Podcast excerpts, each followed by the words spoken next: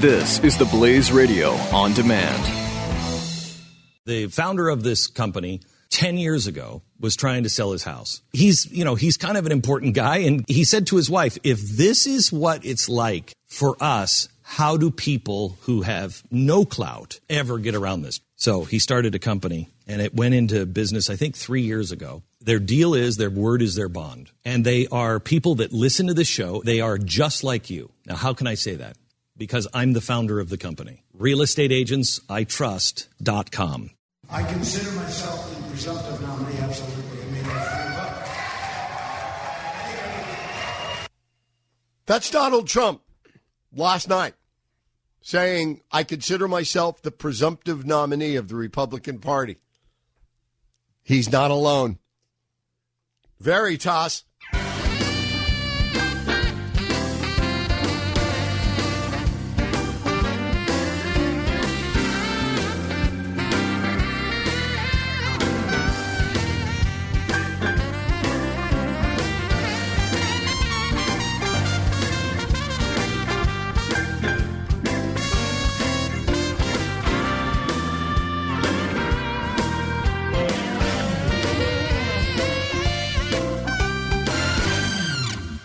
Welcome back. It's a new world. My broadcast partners, my my dear friends. We are the Blaze Radio Network. I am Jay Severin. Some things remain steady. Our number remains 1 900 3393. 1 900 3393. Uh, the Twitter connection remains stable and receptive at J A Y underscore S E V E R I N. But everything else has changed. You know that yesterday, in I think right at the end of the show for the final time, but several times yesterday, I made, I offered the disclaimer that Cruz, sorry, Trump is expected to do well in fact, in fact, it is anticipated, and I anticipate. Uh, uh, and again, I was no prediction. You know, this was uh, me and everybody else in the world that follows politics said entirely possible he could win all five states. I mean, Hillary Clinton didn't win all five states yesterday. Did you know that? You know, BS beat her in a state yesterday. Beat her good too. But I'm just saying it's never an assumption that you're going to win five out of five states, especially if it's between Donald Trump and Ted Cruz.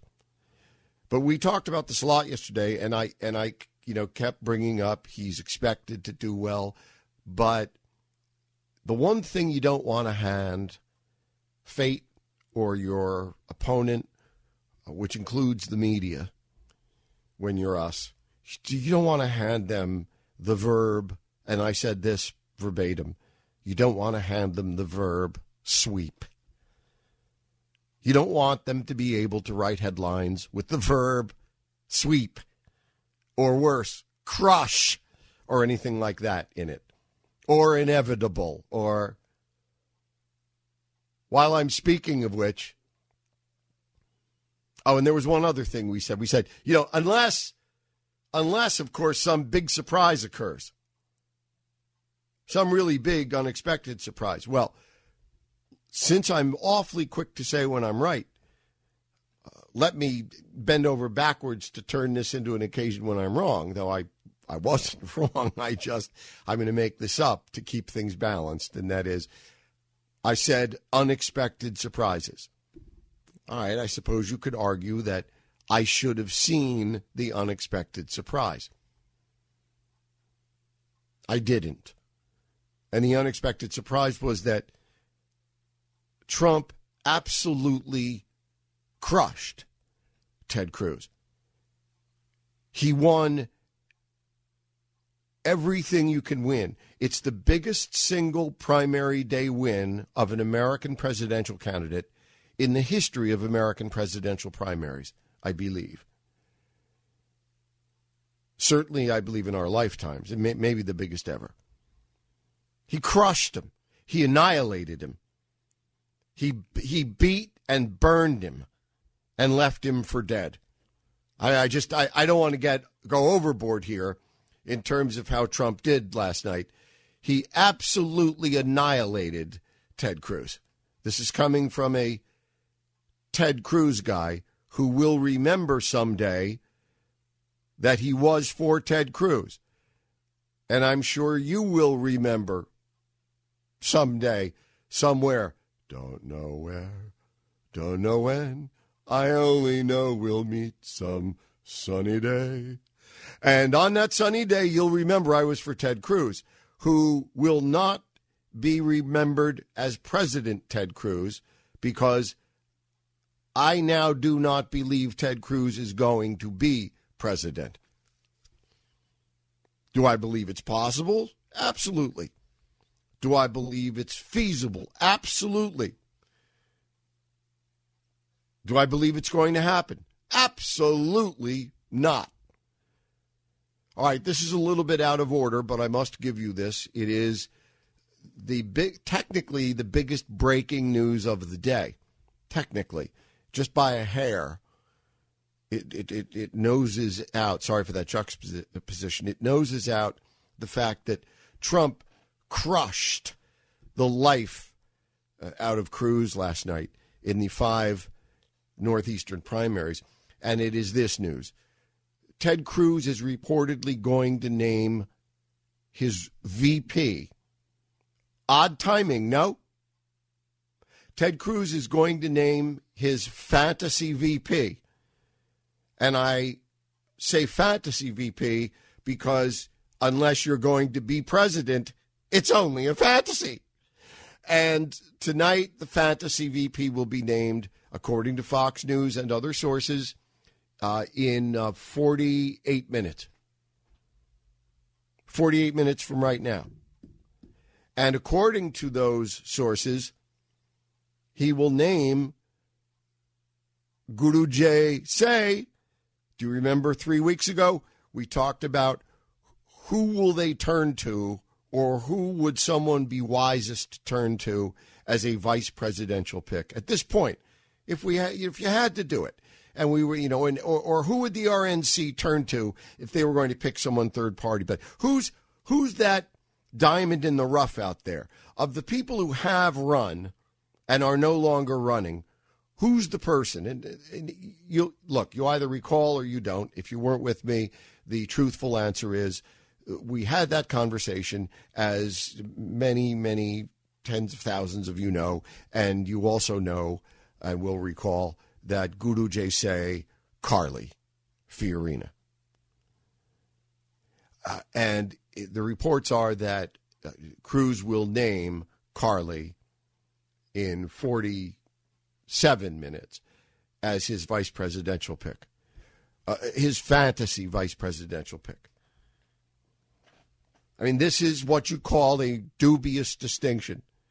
Hello, mother, father, I've been picked as a vice president, as a candidate for vice president of the United States. But it's kind of good news, bad news, uh, folks. Well, honey, what could possibly be the bad news? I've been picked by a virtual dead man. Okay, so that's the breaking news. We have to check into whether we can carry it. You will know instantly what it is, when it is. Whether we can carry it live, we're working on it. We'll let you know. But you'll know right away in any case whether or not uh, I can play it for you as it occurs. Uh, uh but you'll certainly know as it occurs. Unless somebody does something radical and what would that be this year? What's left? I, I you know, unless somebody does something radical, and by that, unless somebody like the Republican National Committee does something that good conservatives, and I don't mean big C conservatives, I just mean patriots. I mean, if you're even if you're a Democrat, do you really want the Republican National Committee? Do you want any of the national political parties to come in and try to rejigger this, you know, in their own best interest to take take the vote votes away from people who have voted? I've never thought that a good idea, and I don't think you do. But I won't speak for you. I hope you will speak for you at 1 888 900 3393. But unless somebody, RNC, does something radical, changes the fundamental convention rules, Donald Trump is going to be the nominee of the Republican Party. And right now, I'm not prepared to change my many years old sage prediction that Hillary Clinton is going to be the next president of the United States. However, I would say the certitude of that prediction has dropped cumulatively and certainly overnight by half. The Jay Severin Show, only on the Blaze Radio Network.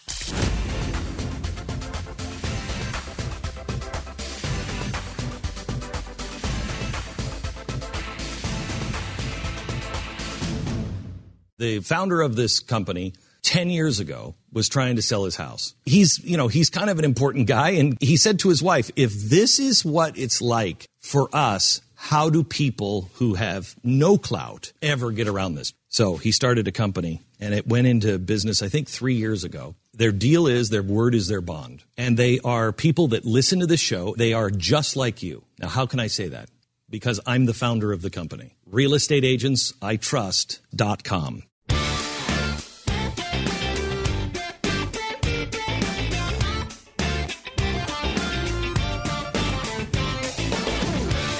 Jay Severin On the Blaze Radio Network. with you, my partners on the Blaze Radio Network. I realize that a lot of what I've already said, uh, 15, 16 minutes into the show, which, by the way, I'm about to match with even more, uh, maybe outrageous things, depending on who's doing the judging. I've undergone a sea change in 24 hours. Uh, not of my sentiments or my loyalties. Those things rarely change and and especially loyalties. And what you're not going to hear me say today or ever is that I don't support Ted Cruz. So I, I don't have a major announcement to make in the opening hour of the show today, nor in the closing hour of the show today. Not not in, in with that respect. I no, I don't change. I'm for Ted Cruz. Thus has it ever been, and thus will it be until a point that Ted Cruz is not the nominee. I did not recognize how tenuous that existence, the existence of that prospect is. And I and I've made my living this way for all my life. And I I didn't realize yesterday that how good were the prospects of a Trump bone crunching sweep. I knew we talked about, we predicted here exactly what the headlines would be depending on a variety of circumstances. And we said the worst thing would be if Trump wins in all states, it'll say Trump sweeps. There will be a narrative of inevitability that will start to creep in. It may not use the word inevitable, but the narrative will, the meme will start to take on the trappings of, hey, it's over. This is it. Now, you know, the media, they, they live for this stuff, and the mainstream media will always exaggerate. They have fresh bread they have to put in the window every few hours. They're a bakery, they have to have baked goods in the window. And so that's what they'll do. We knew that. We talked about it. So it's not like I'm greatly surprised or I'm not shocked, but I am surprised. Not at the reaction. I'm surprised not that Trump did very well yesterday. I'm not even surprised that he trounced Ted Cruz, my candidate. What surprises me is that evidently Trump won every county in every state. I don't know if that's ever been done before. And I can tell you that having directed these campaigns uh, all my life, um, uh, adult life, uh, you know, we can argue about what whether that means only the last couple months or whatever. But I mean, I, every county in every state. Do you know that that Trump didn't just win? He he crushed Ted in in every state. I think 54% was the low. I, I'm, I'm nearly certain of this. I think 54% was his lowest margin of victory.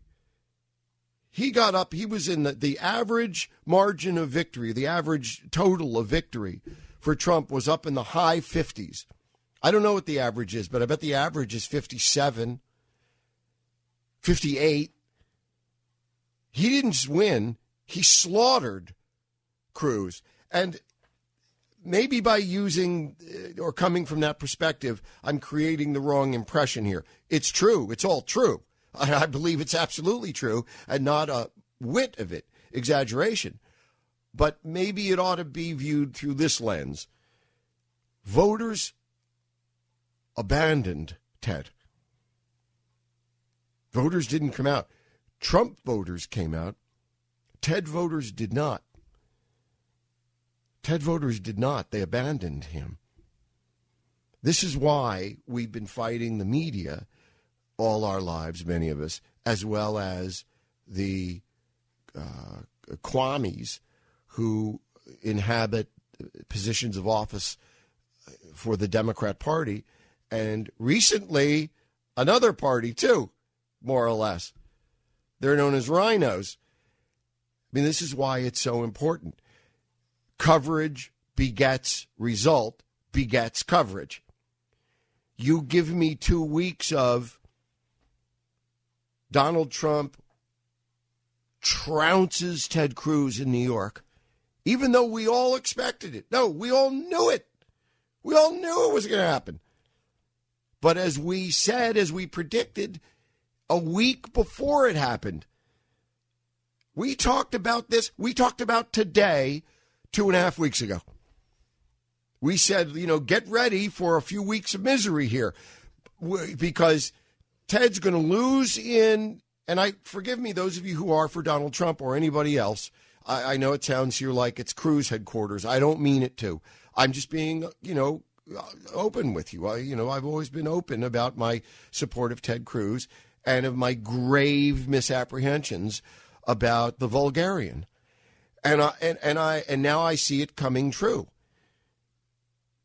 Two and a half weeks ago, we sat here and said, "Get ready for some misery," because the the press is going to start reporting drilling, drilling, drilling into people's heads for the next ten days.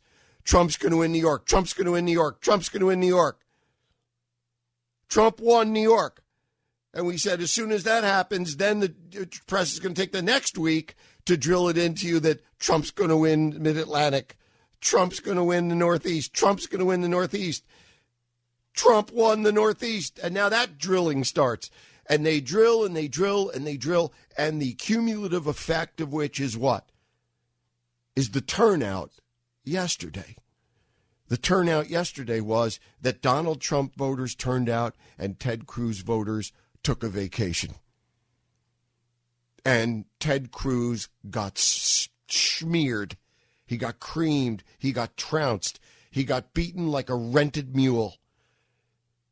And there's no trying to pretend around that.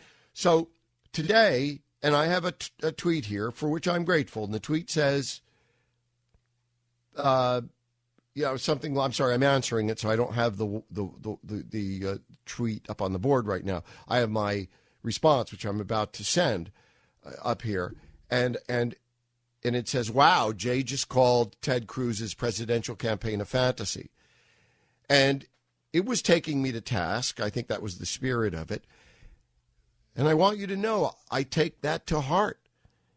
I don't like writing it. I don't like saying it, but veritas, I t- tell you the truth, as it is or as I believe it to be.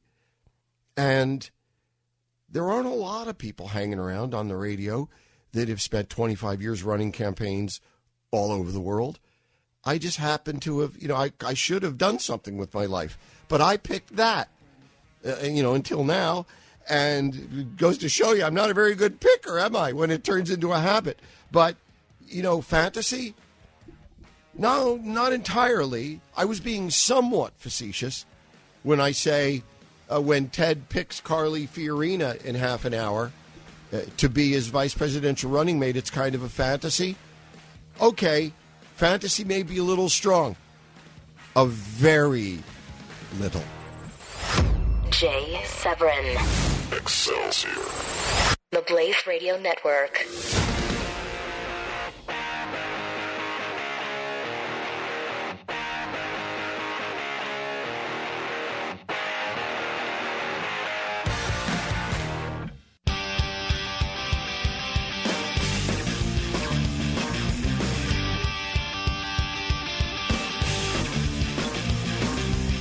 Jay Severin Show. I consider myself the presumptive nominee, absolutely. I made that feel up.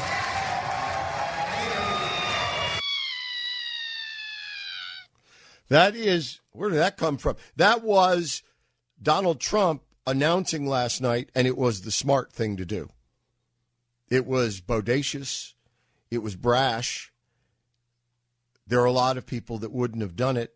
It is indicative in many ways of the reasons that he is a vulgarian. He's no gentleman. And yeah, I kind of kind of grew up hoping that my president could be a gentleman or a gentlewoman. Somewhat refined. Uh, better than me in every way, smarter than me. I kind of wanted that. Call me old fashioned. But that's at the sort of lower reaches of vulgarianism there, meaning not as vulgar as so many of the things Donald Trump does and is. And I want to be careful now because, according to my theory, I am speaking about the next losing Republican candidate for the office of President of the United States. That's that's Ted. Uh, sorry, that's Trump announcing last night that I am the presumptive Republican nominee. And the problem is, he holds what appears to be the majority view, not just in the media, but with voters and with the party and with everybody else. Can Ted still win? Absolutely. Is it likely? Absolutely not. Here's the bottom line before I continue. By the way, breaking story Ted Cruz. Yes, Ted Cruz. The guy that probably lost more definitively a set of primary elections yesterday, five of them. He lost by at least, I don't know how many votes. He got crushed everywhere he ran. He lost every county in every state in which he ran. And other than that, you know, how how did you enjoy the play, Mrs. Lincoln? Other than that, here he is today announcing who my vice president will be. Successful candidates generally do not go on record in you know April talking about they don't pre convention by two months go on the air and talk about my vice presidential pick on my ticket, especially if they just got beaten like a tom tom. So that's why I refer to it as a fantasy. I don't take the, I don't take it back. I just I, I am not even really trying to mitigate it. I I just want I want very much that my, as always and I know that's up to me, that my words are understood. That's up to me. That's my responsibility. And I say again, this is, you know, I, I wouldn't be surprised if you get one of the tabloids that says uh, Cruz makes fantasy VP pick. The, word's going to be used. Uh, not because it's technically correct, but because people will nod their heads, because it will resonate. And that's the problem. The problem is the narrative has become virtually overnight. Trump appears inevitable as Republican nominee. But I promised you the bottom line, and here it is. Trump now needs, I mean, we knew he'd win yesterday. And I said his magic number. I think I named his magic number at, you know, uh, being in the, uh, you know, like maybe around 100 or something. Or I mean, He won everything. He won everybody. Do you know how many delegates that uh, Ted Cruz won yesterday? Zero. John Kasich won delegates yesterday. Ted Cruz won none. Here's the bottom line Donald Trump needs 287, 287, 287. He needs 287 delegates to capture the nomination on the first ballot, before the first ballot. Uh, asterisk. Unless, I said earlier, unless somebody does something radical, Donald Trump is going to be the nominee of the party. That someone is the RNC, and the something radical is changing the rules of the road, doing it quickly, and doing it, doing it as aforesaid, radically. Because the way this is shaping up, they're going to have to change the rules about what you need on the first ballot in order to win the nomination, or whether you are just arrive in Cleveland with the nomination sewn up. We originated here on the Blaze Radio Network. And if I may be so bold, here on this show, Project 1236, about I don't know how many months ago. But you know, and I know, we talked about it before anybody else in the national media, and and and it, came to me like a blinding light, and and also some sources, uh, but. The bottom line is Trump needs 287 delegates unless the party completely steals this thing from the voters and changes it around completely.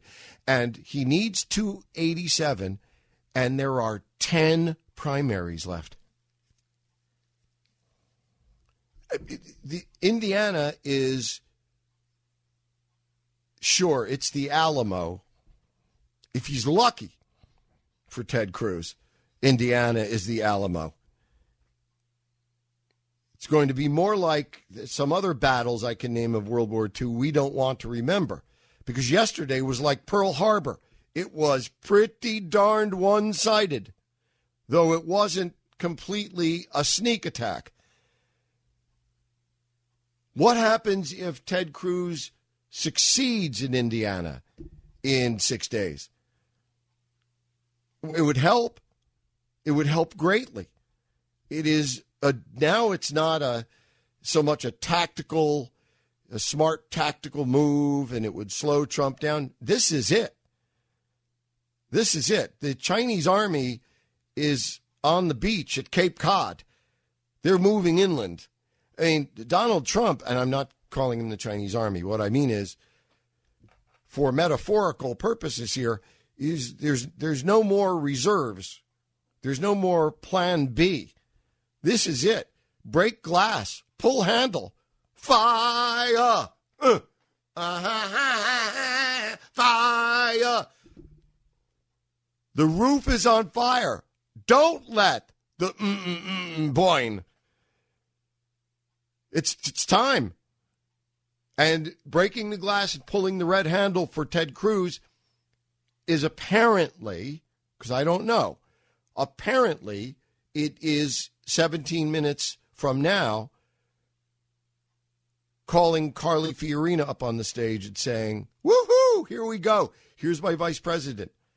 By the way, I think she's a very good choice. I said so three weeks ago, but that was three weeks ago. Ted Cruz is so smart and so much smarter than the other guys in the field, but it's become a series of too littles, too lates. Like this half assed uh, alliedship with Kasich. How do you know you're a little bit desperate if you have to strike up an alliance with John Kasich, the one state, one boy wonder?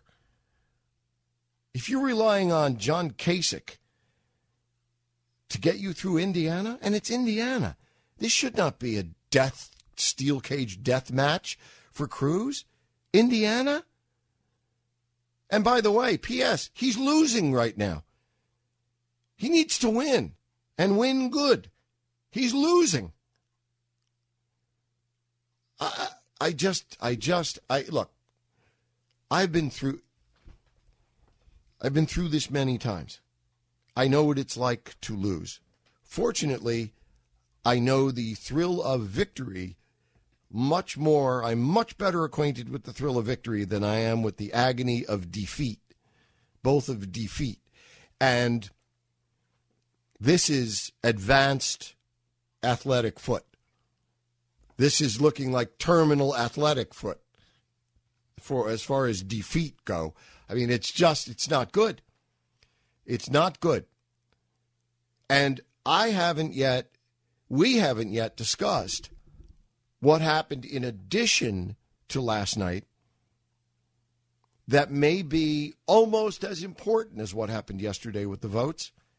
And the only reason that Ted Cruz dodged that bullet was because of an exceedingly stupid tactical decision by the amateurish Trump campaign. Jay Severin, the Blaze Radio Network.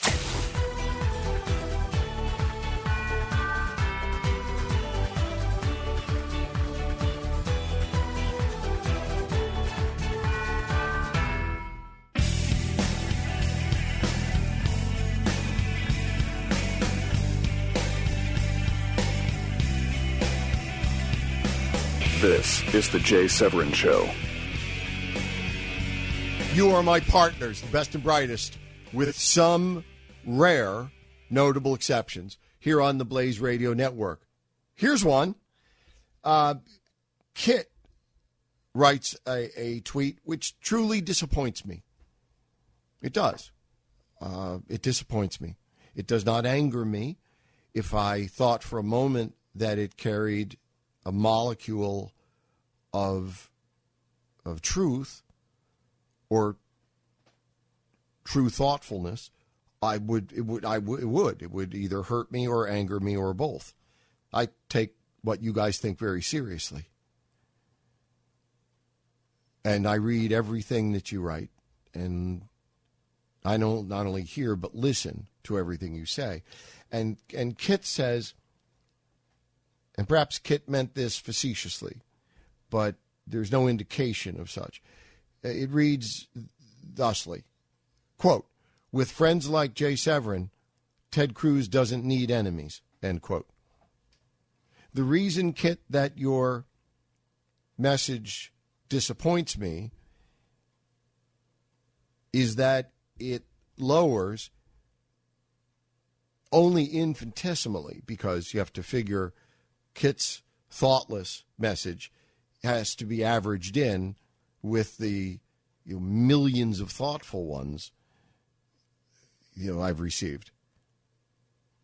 And I'm not I'm hoping not to sound vindictive here, but Kit, what I'm doing is is is analysis here. And Ted Cruz has had far more important supporters but none more loyal than I.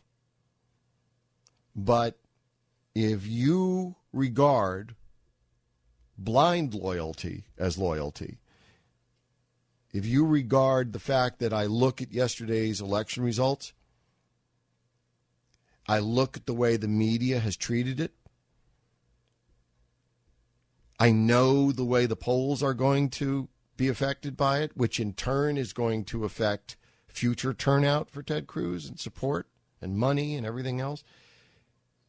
If you know these things and you think I'm not Ted's friend because I'm analyzing truthfully, or at least with truthful intention, what I see happening here,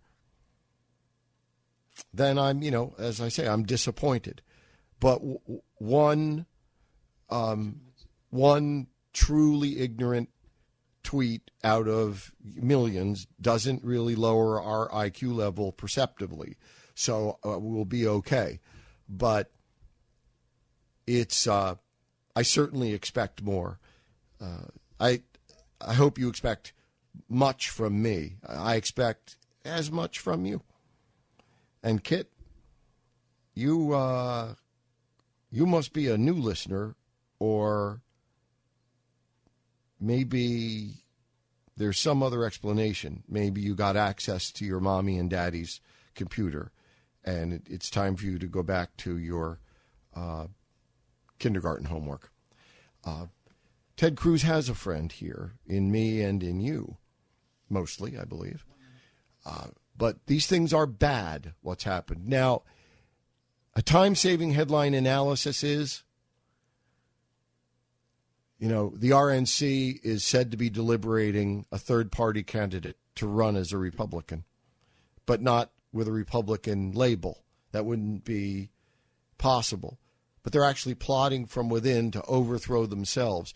This comes from a highly placed source. Now, what could this mean? Another quick headline is maybe there won't be a contested convention after all. How about that? Because the big surprise happened.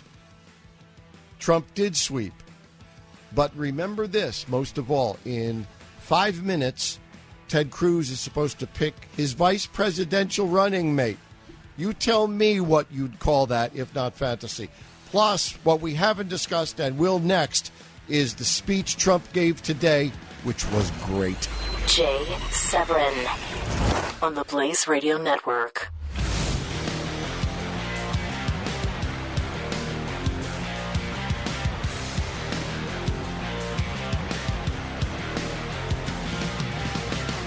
Consider myself the presumptive nominee, absolutely. I mean, I feel Is Donald Trump the presumptive Republican nominee, in my view?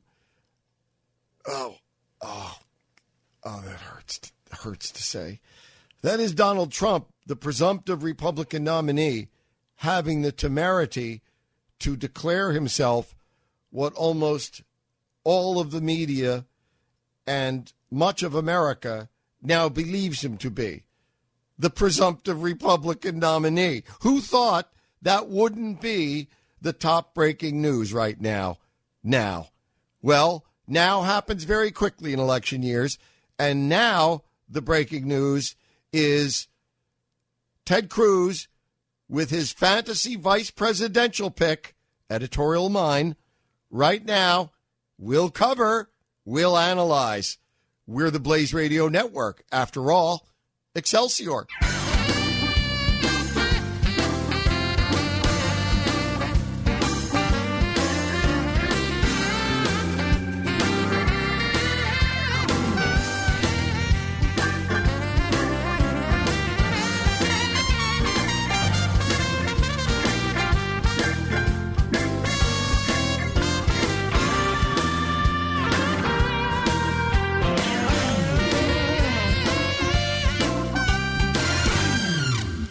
Welcome back, my dear friends, my broadcast partners, and you are. Uh, I'm Jay Severin. We are the Blaze Radio Network. 1 900 3393. I know we have or had partners on hold. I'm sorry. This is one of those circumstances under which I just have to get some things in before we go to our telephone lines. And uh, they are, after all, the partners' telephone lines. One does answer calls from one's partners if one expects to hold on to the job. So I, I, uh, I may not, but I still plan to take uh, calls from partners. So if you're there, please stay. Uh, if you've waited, you, you, you won the lottery of a small sort, you should call now. 1 900 3393. Now, Ted Cruz is about to take the stage in Indianapolis, Indiana. I can say that under the general rule that if you have a connection to uh, any group or location, you're allowed to mock it kindly if you wish. You're not allowed to mock anybody or anything else. But since uh, in my lifetime, my living kin have come mostly from Indiana, uh, the family farm uh, in Dugger, Indiana, which was actually shown in the film Hoosiers as one of the team, one of the teams that you know the starring team beat, and my mother was so proud of that. Oh, she was so proud of that. Never has a beaten team been so proud to be included in cinematic history that way. Anyway, we're about to see what the breaking news is right now, and it is supposed to be that Ted Cruz is going to name his vice presidential candidate, running mate, and that that's going to be Carly Fiorina, whom we named about three weeks ago as the most likely non active player to be activated onto the roster for the Republicans for a variety of reasons. I say now what I say then. She was a not a flawless, not a better, not the best, but she was a good, a very good candidate. In retrospect, she may be a better candidate than a lot of us thought at the time.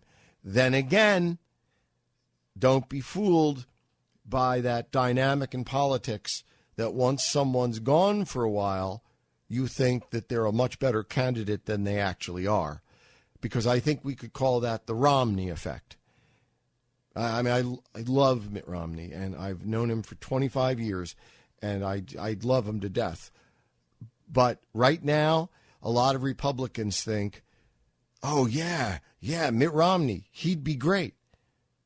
Would he? Would would would would I be uh, regarded as irksome or too argumentative were I to ask you if you think that would be a great idea? For some evidence that that would be a great idea? In any case, we are told Ted's about to pick Carly.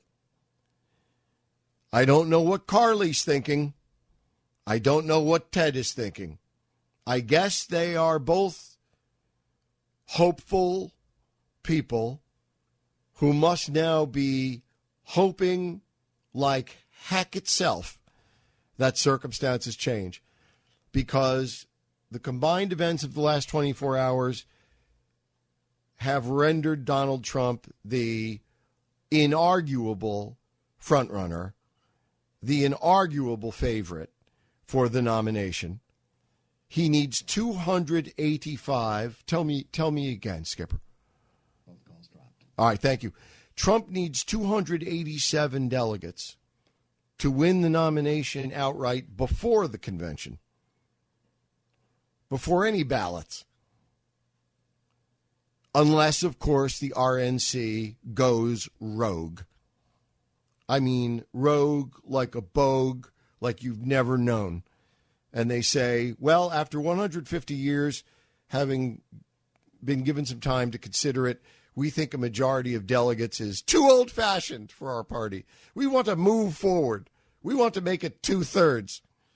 So, unless they do something like that and take from voters their votes, and they want to reduce to mockery the primary process, at least on the Republican Party's side, unless they do that, Trump right now needs 287 delegates to win it all, period. And 287. There are 10 primaries to go, including California, where I don't know anybody who knows this business who thinks that Trump ain't going to win California. All right, so I, I don't I, I don't know what's going to happen. And I wish I could tell you that I think otherwise. I'm just going to say I haven't made a prediction about California because I don't yet want to. But I don't know anybody in the business that thinks that Ted Cruz is going to, you know, really shut the door on Trump in California. But in six days, Indiana is going to tell this tale on both sides. It's either going to enable Donald Trump to get 1237 and almost almost guarantee that he gets it or it's going to leave with a with a fairly perceptible heartbeat.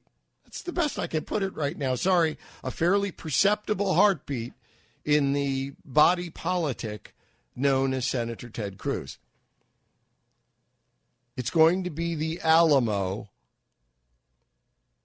ideally with a different ending, depending on who you're for. Um, and remember where you heard this first. I understand from sources in Washington, a source in Washington, that the Trump campaign is leaning toward trying to massacre Ted Cruz in Indiana to put an end to him right then and there because they believe now, and they're not wrong about this. Try, try to forget the personalities involved and think about this only strategically, only only tactically. It's actually a very it's a it's a smart thought. Again, forgetting the the faces involved and the names the Trump campaign is leaning toward, I am told, trying to tear Ted Cruz limb from limb in Indiana in six days, like they did in the Northeast last night. Because they now regard that, they now regard the longer this primary goes on as weakening them in their fight against Hillary, which is exactly, in my view, how any campaign ought to be thinking. Were I advising someone in Trump's position, I would say to them, don't save your money. Uh, you know, most times, save your money for a rainy day. Not this time. Don't don't save any money. All right, can we do it though, given the clock? Yes. Let's go. Ted Cruz live in Indianapolis.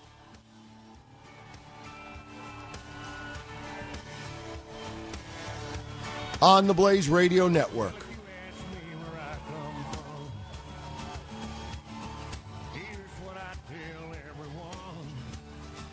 I'm sorry? Okay. All right, folks. If I'm back up, I'm here to tell you we lost our feed. I assume we're trying to get it back and I'll be notified if we do. Uh, the crowd is chanting resuscitation, resuscitation, resuscitation. No, they're really not. They're really not. Uh, but they ought to be. Okay, Ted Cruz live. Take two. Choice today.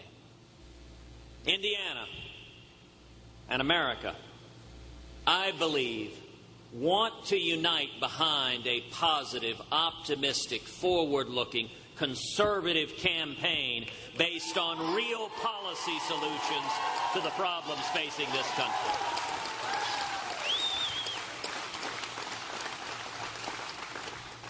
And the American people deserve a real choice in November. A choice and not an echo. A meaningful distinction if we come to November and the American people are given a choice between two big government liberals, two Washington insiders enmeshed in the corruption of Washington. then we as a Republican Party will have failed the American people. And I will tell you, when you run for president, one of the most solemn choices you make is the choice of selecting a vice presidential candidate.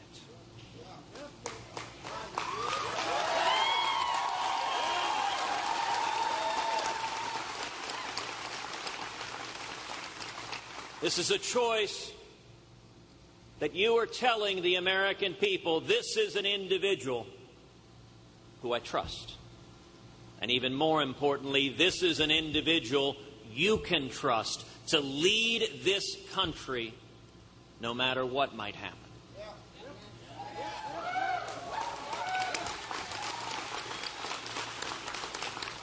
Any responsible candidate for president would have spent much time assessing possible candidates, thinking through the pros and cons, studying who these people are, praying about it, and examining the potential candidates. And you know, the characteristics that you look for in a vice president are indeed the very same characteristics you look for in a president.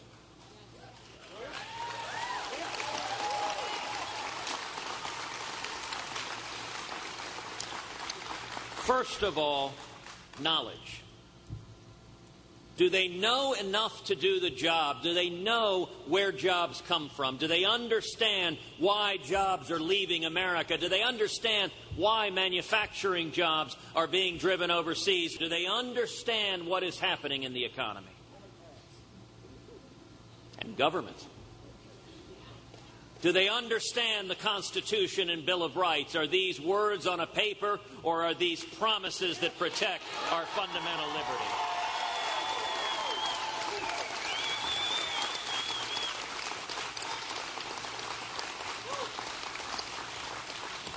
And security, do they understand the threats facing us in the world, the threats that potentially endanger your children and mine? That's the first criterion you look to is knowledge. Does this person have the experience and knowledge to do the job? Secondly, you look to judgment.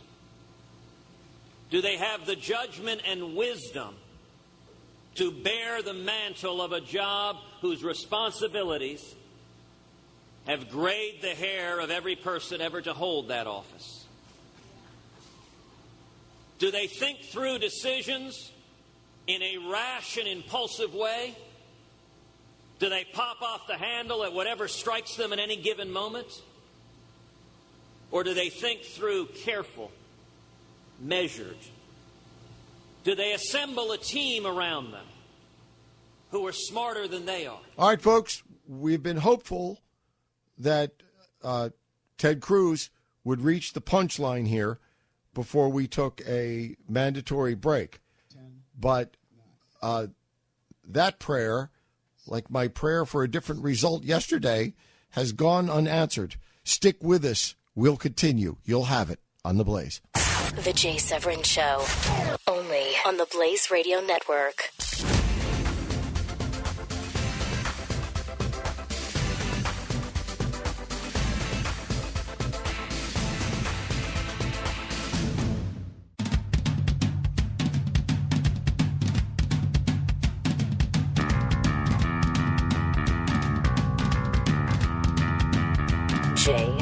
Severin. Via the miracles of modern science, the Ted Cruz speech continues, but we shall be able to bring you the punchline uh, you're after. The miracles for said include my ability to confirm for you right now that indeed Ted Cruz has chosen Carly Fiorina as his running mate uh, as uh, vice president. And we will have that line and some remarks by Ted uh, in uh, respect of that choice as soon as we come back from our break. We just, I'm sorry, you know, we had to break this up a little bit, but we've got it for you. And you know now that it's uh, done. Hearing what Ted said, take another, you know, two, three minutes. We'll have it for you.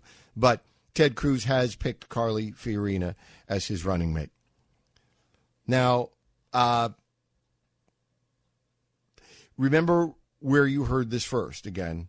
Uh, This is where we were a moment ago. Just just to drive off the to the shoulder of the road for a moment. The Trump forces uh, appear to be marshaling around the tactic of pouring everything, all of their artillery, focusing all of their fire and their troops on Indiana next week in order to crush Cruz there. Exactly because Cruz has built it up as his Waterloo, as his Alamo, uh, only he hopes with the you know different uh, ramifications, and exactly because the media has taken that hook, line, and sinker, and so have informed voters. Just about everybody who follows this stuff now knows that Indiana in six days is make it or break it, win or go home, et cetera, et cetera, for Ted Cruz. Because everyone knows that, because everyone who casts a vote will know it within the next six days if they don't know it now, because the media is going to hammer it starting tonight, especially, and every day for the next six days. Uh, and every human being in America is going to know it. There will be so much anticipation built up around Indiana. It will turn out, ironically or otherwise, to be the superest of Super Tuesdays. It will mean everything to everybody who cares about this stuff. And exactly because that's true, Trump is thinking of trying to pour everything into Indiana and crush Ted Cruz right there. And the other reason, which is about 49 or maybe more percent of that reason, is that he wants to be able to start the general election in six days. I don't want Trump to be the nominee, but it's smart. Severin on the Blaze Radio Network.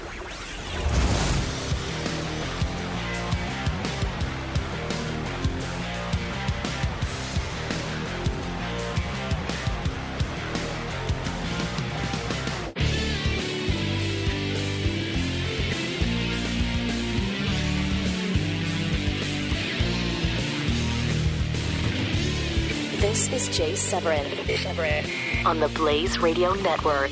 That if I am nominated to be President of the United States, that I will run on a ticket with my vi- vice presidential nominee, Carly Fiorina.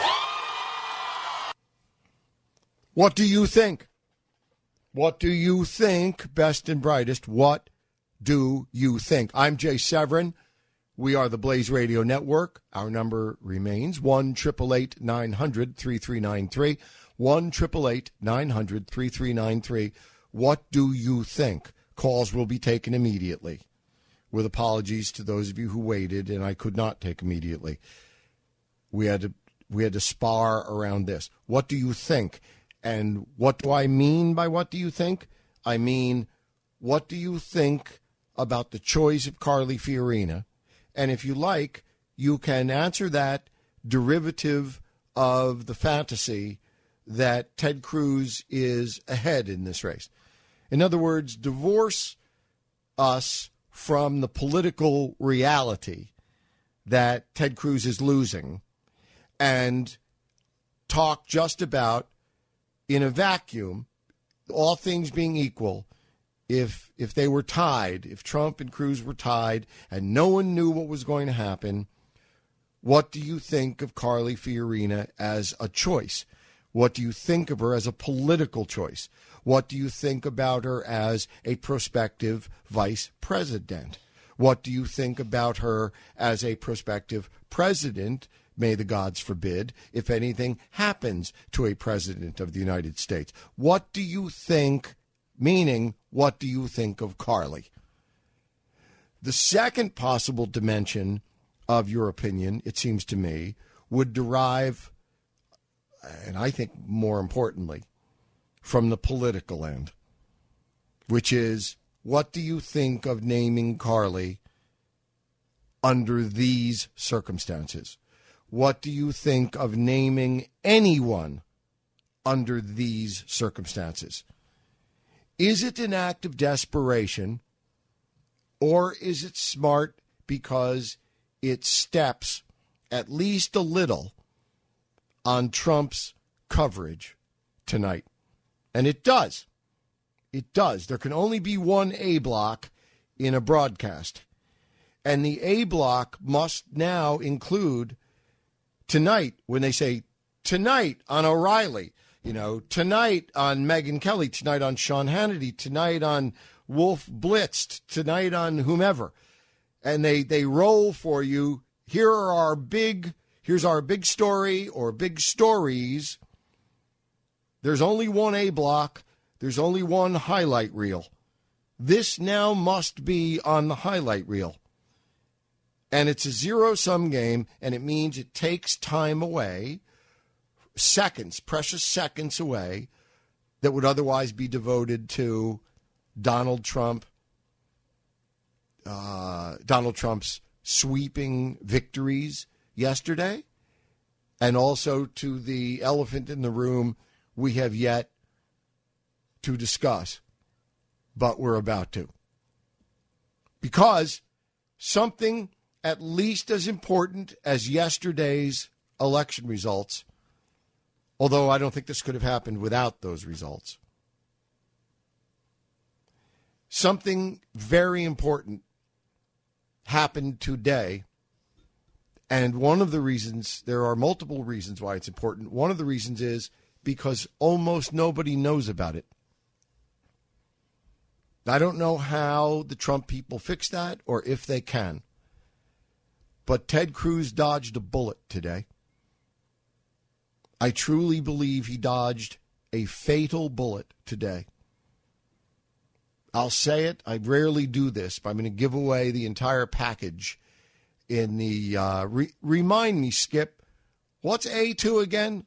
My feeble memory will not support a recollection of why we set this aside. All right. Can we roll that?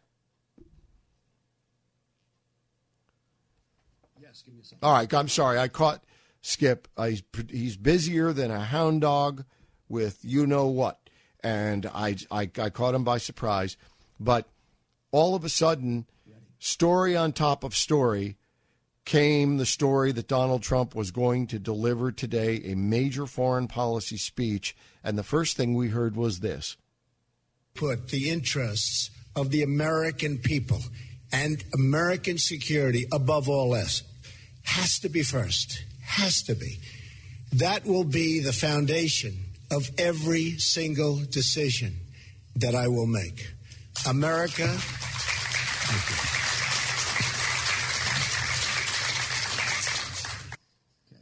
All right. Uh, the beginning of that sentence was "I will put," uh, and and that is is a good thing for him to say, politically speaking. Donald Trump gave a self-invited, so-called major foreign policy speech not before a group that invited him or anything. And that was mistake number one. They could easily, easily have ginned up an excuse from any number of groups.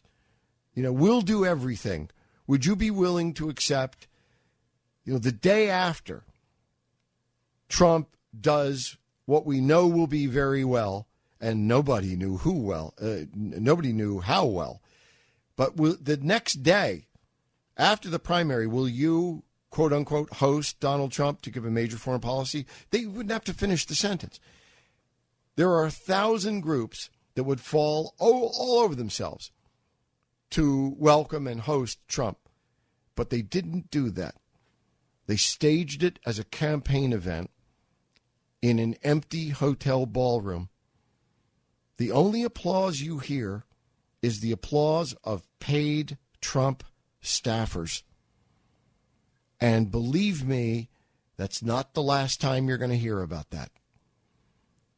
In fact, what you don't hear about it is going to be maybe the most impressive thing.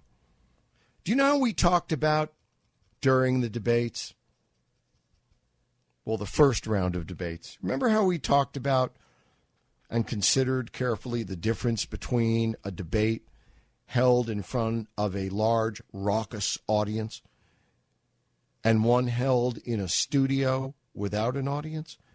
And the utterly profound difference between the two, the way the two are viewed. It would be like, you know, pluck out of the lineup one of the CBS sitcoms and erase the laugh track. Americans wouldn't know when to laugh or whether to laugh. We have gotten addicted to the sweetened soundtrack. The audio has become such an important part of any video presentation that it's our cue. And an audience gives you that cue, which is why it's grotesquely inappropriate in front of for a debate, but it's absolutely right for a campaign event. I don't understand this for a moment. On the heels of his greatest electoral 24 hours in his life, Trump decides to give a major foreign policy speech, uh, self build. He doesn't try to make it look like anyone asked him, which would have been duck soup. He could have done that in a second. But he didn't, and it was a terrible mistake. But a worse mistake was he gave his speech to an empty hotel ballroom, empty other than the media and paid staffers. Now, that fact will be made known to you, believe me. But far more important is not that which can be explained. What's more important is whatever clips the mainstream media plays of the speech that Trump gave today and the decision whether or not to play those clips. The as a matter of fact, the very impression as to whether this was a major event will be decided largely by producers in New York who listen to clips of the speech and say, well, did he say anything that got like applause? And the junior producers will say, no, I don't have anything. He gave it to, there, there was nobody there except a dozen paid staffers and us. It was a terrible mistake. They didn't think of this. They didn't think of this. It's an it's an enormous opportunity missed, especially with an opportunity to crunch down more on your media momentum because of the vote yesterday. Trump should have done this by invitation, quote unquote. He should have done it in front of a friendly crowd of 25,000 people, which he could easily have done. And he ought to have done it by invitation, quote unquote, in front of an adoring crowd of 25,000 to a prime time television audience. He gets a prime TV audience for anything he does.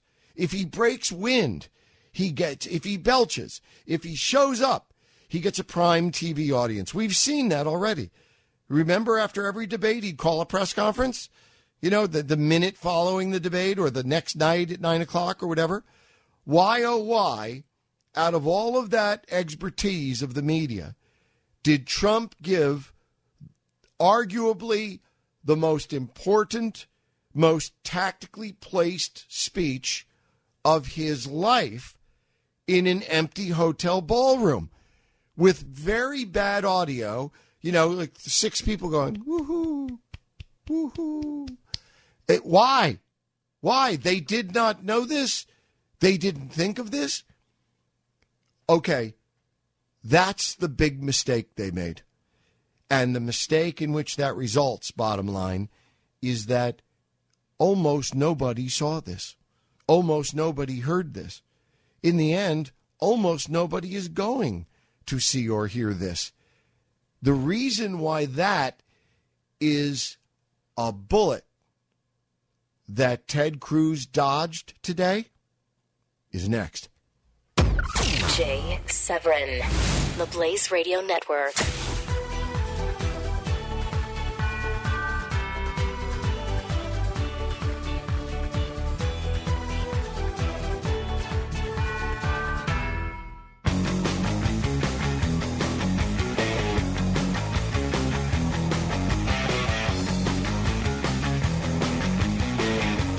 This is the Jay Severin Show on the Blaze Radio Network.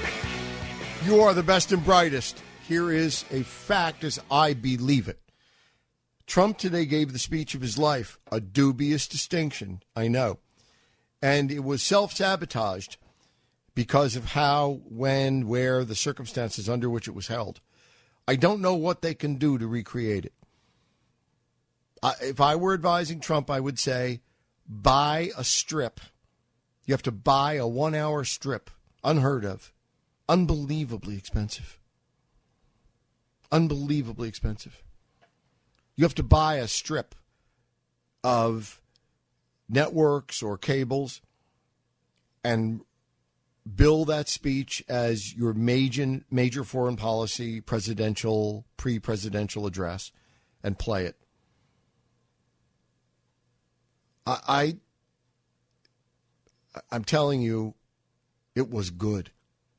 It was not brilliant. It was Trump speaking from a teleprompter, as all politicians, including Ted Cruz, Ronald Reagan, and anybody you can name, do. He was speaking from a teleprompter, yes. And he was still Trump. But the content of that Trump speech today and the, I'm sorry, the efficiency with which, the effectiveness with which he delivered it. And I know almost no one saw this, but Trump was very, very good. And though they shot themselves in the foot by depriving their supporters and the people they want to support them of seeing this, I'm telling you, it, this is a speech that would turn around people's opinions. John Bolton, John Bolton, Ambassador John Bolton, one of my heroes, maybe one of yours. It was on television today. He is neutral in the campaign. He has never been for Donald Trump. He came on after the speech and said, That was a very strong and very impressive speech. I am not neutral in the campaign. I am for Ted Cruz. But by the way, if you are for Donald Trump, you really owe it to yourself and your candidate to see this speech he made today. If you are for Ted Cruz and his running mate, Carly Fiorina, I dare you to watch the speech and still honestly maintain your current opinion of Trump or how poorly you think he's going to do. This was the best performance of Trump's exceptionally short political life. And if you are for Clinton and you think Trump is going to be a total pushover, I dare you to watch this speech. But we will speak more about this tomorrow. You will learn tonight, I hope, just in fair play, about the contents and the delivery of the speech. Tomorrow,